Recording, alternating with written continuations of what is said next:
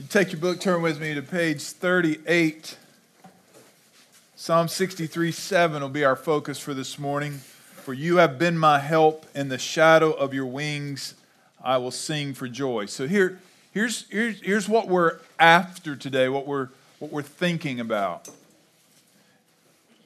I'm, I'm really confronting uh, uh with this, this message the false idea that if my soul is satisfied in the Lord, then I'm not going to have trouble in my life.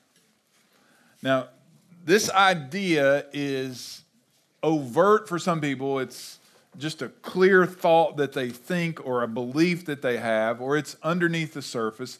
It has a lot to do with what's called prosperity theology and how that has been preached and espoused in the United States. It's, it's a false view of looking at the scripture it's misguided, it's one sided.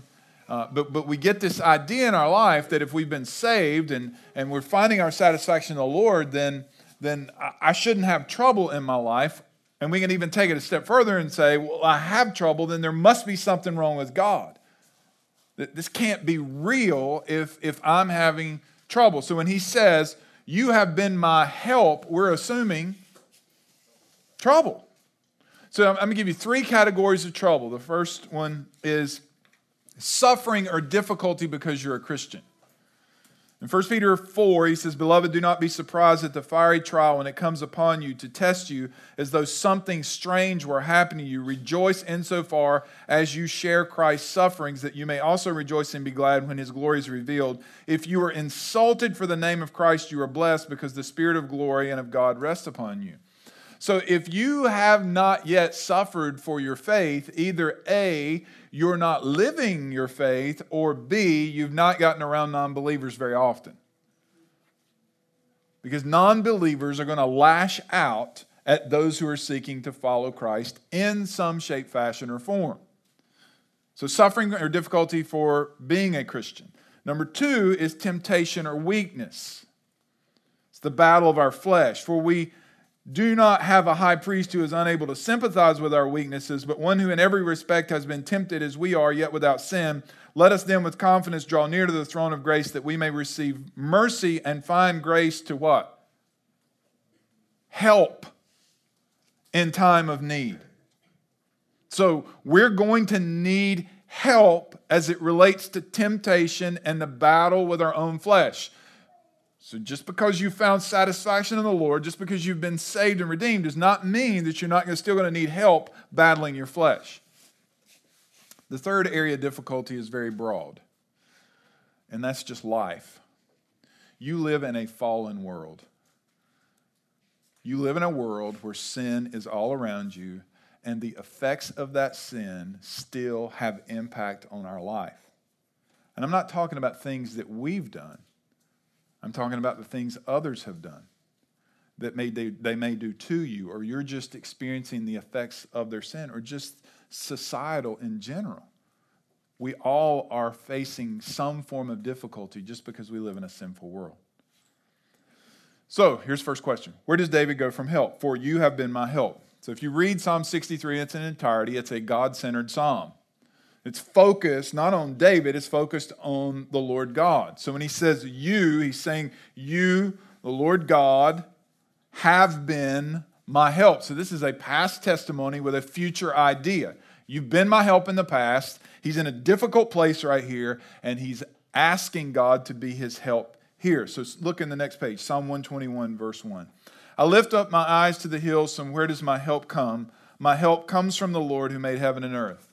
All right, it's getting a little old now, but how many of you have seen the Lord of the Rings movies? Okay, some of you.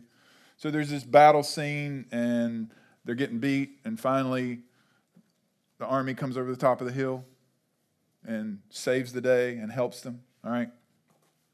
So the image here is a war image that that you're in battle and you need help because you're losing, and you're looking to the hills that your help, that somebody's going to come and help bail you out of this battle. Some people misinterpret what's being said here, that, that, that the Lord's going to come over the hills. That's not what it's being said.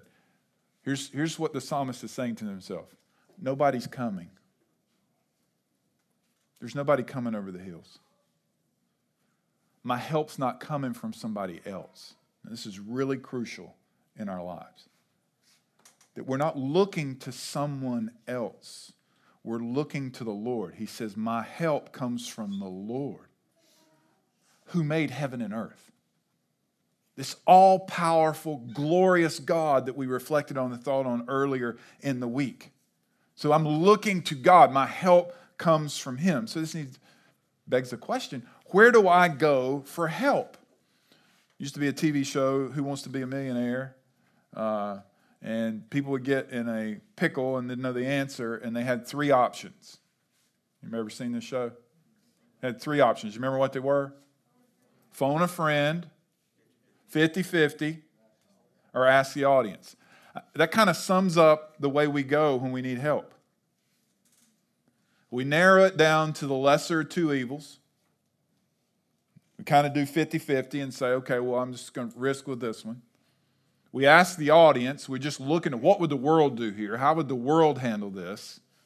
How, how, how does everybody else handling this? Or we're going to phone a friend. We're going to, we're going to look to somebody to, to tell us what to do or to be for us what we need. Now, I don't want to belittle the fact that we all need friends and we all need Christian friends and we need people who are closer than a brother or sister in the time of need for us. But we must never look to our friends or family to be what only God is. Our primary place to go to, for help is to the Lord. Psalm 40, 17. As for me, I am poor and needy, but the Lord takes thought for me. You are my help and my deliverer. Do not delay, O my God. Now, this is a bold prayer. Do not delay, oh my God. How can he that boldly pray that to God? Because he knows that God is his help and his deliverer. If you got your Bible, I want you to look into the last book of the Bible in Revelation chapter 3 for a moment. Revelation chapter 3. So, the antithesis of being satisfied in the Lord would be, or the opposite of being satisfied in the Lord, would to be indifferent and just not care. So, so, so watch the progression here in Revelation 3, verse 15. He's talking to the church at Laodicea. I know your works, you're neither hot nor cold, whether you're either cold or hot, but because you are lukewarm and neither hot nor cold, I will spit you out of my mouth. So these are people who are not satisfied in the Lord. They're lukewarm. They really don't care. They're indifferent to the things of God. Now, listen to the indictment that Jesus gives to these people.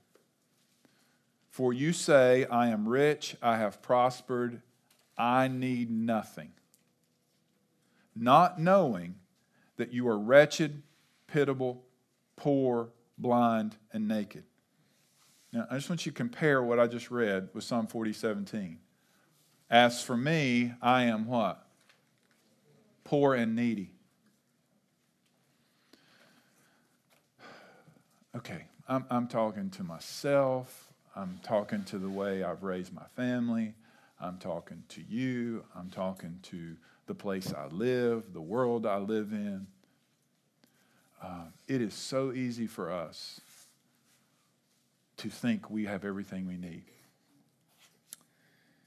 If I were to walk up to the average person Sunday morning at Parkwood and say, Hey, is there any way I could help you? This would be the number one answer I'd get. Now, I'm not talking about on the street, I'm talking about at Parkwood. Is there any way I could help you? I'm okay. I'm okay. Now, I can walk up to people that I know their life is a wreck and say, Is there any way I could help you? And still, half of them will look at me and go, I'm fine. We, we have got to come to the place in our life to where we understand that we are poor and needy and that we express that to God and that we recognize He is our help and our deliverer, and we come to Him begging that He will not delay. Now, when he goes to the Lord from, for help, the next question is what does he receive from the Lord when he goes to the Lord in help? There's two things secure confidence. He says, For you have been my help. In the shadow of your wings, I will sing for joy. This is a word picture. Uh, most of you have never been around a farm at all. But if a, if a hen has little baby chicks and those chicks get scared, like a loud noise, a hawk fly over, she'll throw her wings out to the ground, and immediately when she does that, it alarms the chicks and they'll run up underneath her. It's a place of safety. Now, for us as human beings, when we were children, and some of us still do this today, is we get afraid. We want to go to our mother's arms or to our dad, or we want to hide up close. My kids would grab me by my pants.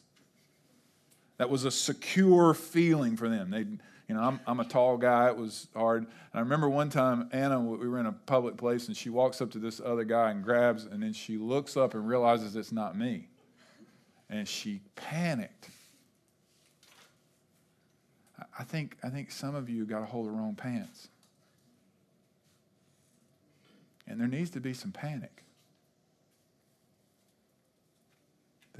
That, the secure confidence is in the Lord.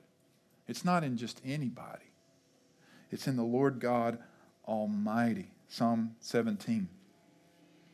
As the weed eater goes by. How many of you noticed the weed eater? My ADD friends. I call upon you, for you will answer me. I'd underline that. You will answer me. Incline, oh God, you will incline your ear to me, hear my words, wondrously show your steadfast love. So this is this is something miraculous, bountiful. Wondrously show your steadfast love, O Savior of those who seek refuge from their adversaries at your right hand. So, the right hand of God is the powerful uh, image of who God is. Keep me as the apple of your eye. That means that, that God sets his affection on his people. He's not just indifferently helping, he's individually, personally helping. Hide me in the shadow of your wings from the wicked who do me violence, my deadly enemies who surround me. Now, if you watch a child, there's some little kids at camp. If you watch, if they ever get afraid, or if you have, if you're around little kids, they get afraid. They run up into their parents' arms. At first, they're scared to death. They're clinging. They're looking around. Maybe they're crying. But if you watch them long enough, then they'll come this peace. And there can be something that scared the child that shouldn't have scared them to start with. So, like a dog being, uh, being around a dog for the first time. They're scared, and then they realize, hey, this, this could be fun. But they're still holding on to their parents. Then they start to smile and reach out and touch and giggle and laugh. The safety is in the arms of the Lord. But the outcome of being in the shadow of his wings is joy. And it's not just joy, it's joyful rest. In the shadow of your wings, I will sing for joy. I will sing for joy. Turn the page to Psalm 40. I waited patiently for the Lord. He inclined to me and heard my cry. He drew me out of the pit of destruction, out of the miry bog, and set my feet upon a rock, making my steps secure. He put a new song in my mouth, a song of praise to our God, and many will see and fear and put their trust in the Lord.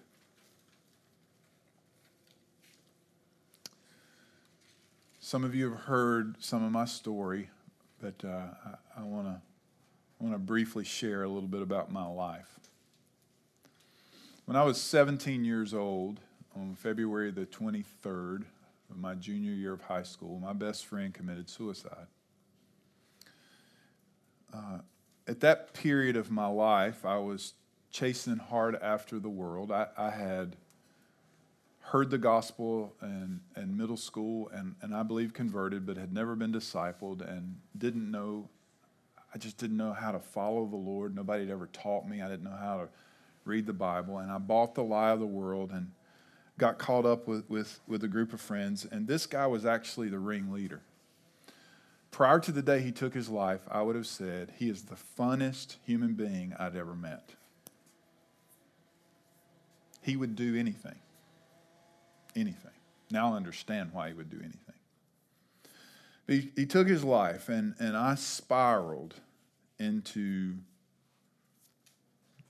I just spiraled. And now when I read Psalm 40, I, I, I can identify. I, I was in a pit. It's literally a pit of noise. It, it, it was a dangerous place. And I wrote in a journal these words one day with a lot of other foul stuff. At the end, I wrote this Lord, help me.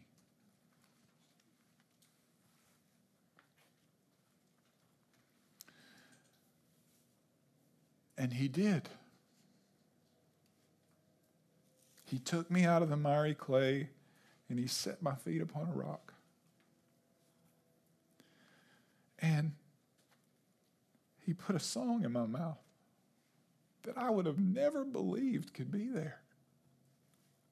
Ever. He radically changed my life. And I can testify that many have seen and feared and put their trust in the Lord. Because that song that He's put in my heart, I've continued to sing. And I realized this my life could have went either way right there. I was a very critical, pivotal point in my life. That He is my help, and He has been my help. So here's my question to you What is in my heart and on my lips? Two comparison verses here Psalm 14 1. The fool says in his heart, There is no God. The fool says in their heart, There is no God. Here's the outcome they are corrupt, they do abominable deeds, there's none who does good. Psalm 13 6.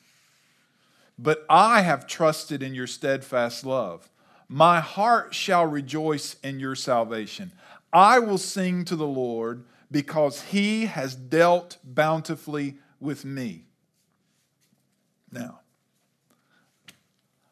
I have not had a trouble free life. I'll just narrow it down. I have not had a trouble free week. I'll get even more narrow. I have not had a trouble free morning. But I can testify that Psalm 13 is true. That I have trusted in the steadfast love. My heart shall rejoice in your salvation. I will sing to the Lord because he has dealt bountifully with me. And here's what I know he will deal bountifully with me. Now, I, am going to do something that I, I, don't want to, to create any embarrassment whatsoever. Uh, but but uh, but I, I want us to have a, a, moment of, of kindness to each other and a, kind, a moment of, of prayer for one another. Um, I only know some, but I know there are a lot of you who need help in this room. Help.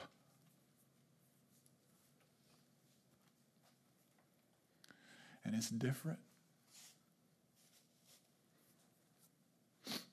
different for a lot of you. I'm not going to illustrate why I know some of you would need help or why I think some of you would need help. But there are a lot of you who do. And God is your help. And we must come to him and cry out for help. And, and, as the body of Christ, we must hurt and care for each other. We're not to attack one another. And, and, and, I don't know why human beings can be like, it, I don't know. This is a stark image. Any, any of you ever been around like, or I, you know, when I grew up, you didn't have leash laws and all this, so you probably never seen anything like this. But if a dog got hit by a car and it didn't kill it, do you know what the other dogs will do to it? Does anybody know? Huh? I didn't hear what you said. No. They'll attack it to try to kill it. It's, it's a frightening sight to see. It's, it's the pack mentality, I guess. I don't know. But human beings do the same thing. And why would we do that as the church? That somebody among us is wounded and we attack them? We berate them? What? Who among you wants to be treated like that? This ought to be, this student ministry ought to be the safest place in Gaston County. It ought not to be a place where people are attacking each other and mistreating each other. So, a couple of things. If you've mistreated somebody this week, I want you to seek forgiveness. That's going to take courage on their part. You can't demand forgiveness, those of you who've been hurt. Can't demand it. But you need to seek it. Secondly, those of you who need help, I, I want to ask you to admit that right now. Not verbally, just by standing up, because we're going to pray for you. I'm going to. And it's going to take a little courage to do it. So, who needs help? Thank you.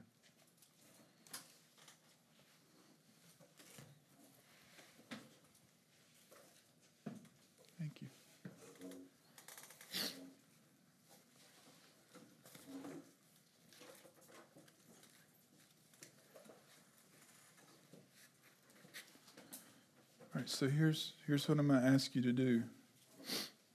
No. Some of you are just privately standing, nobody knows why you're standing up.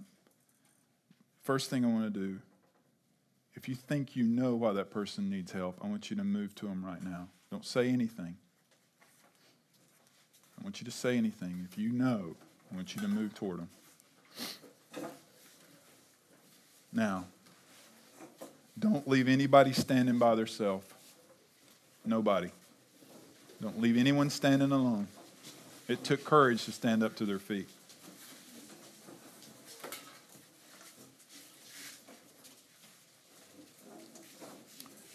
Now, I'm not trying to create emotion. I am against camp creating emotion. But there are times when emotion is valid. And this is one of those times. So let's pray.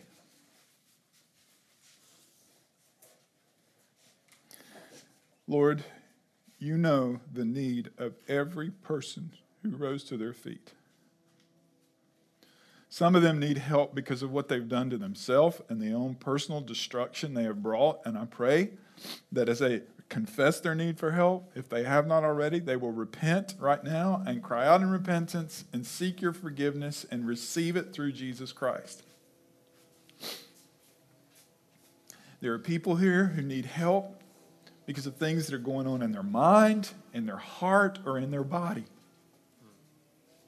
Heal them, God. Give them trust in you. May they look to you as the only source of what they need, but may they also be willing to receive the kindness and compassion of brothers and sisters. And God, I plead for those who are standing because of things outside of their control things being done around them or to them that they cannot do anything about. Help them. Help them, God, to move through this moment. We're asking you would change it, but if it does not change, God, give them the strength and courage to walk through it. Now, Lord, I plead for every person. There's not a person in this room who's not facing temptation and they need help. Help them, God. Tonight, as we take up the last subject, help us to understand the crucial nature of our soul clinging to you. And Lord, for those who are facing persecution or who are about to, particularly these young people going off to college, give them courage and strength to face that by the power of the Spirit. Lord, all of us are facing life. So give us what we need for life and godliness, and we'll trust you for it. For it's in Jesus' name we pray. And everyone said, we'll stay standing this thing.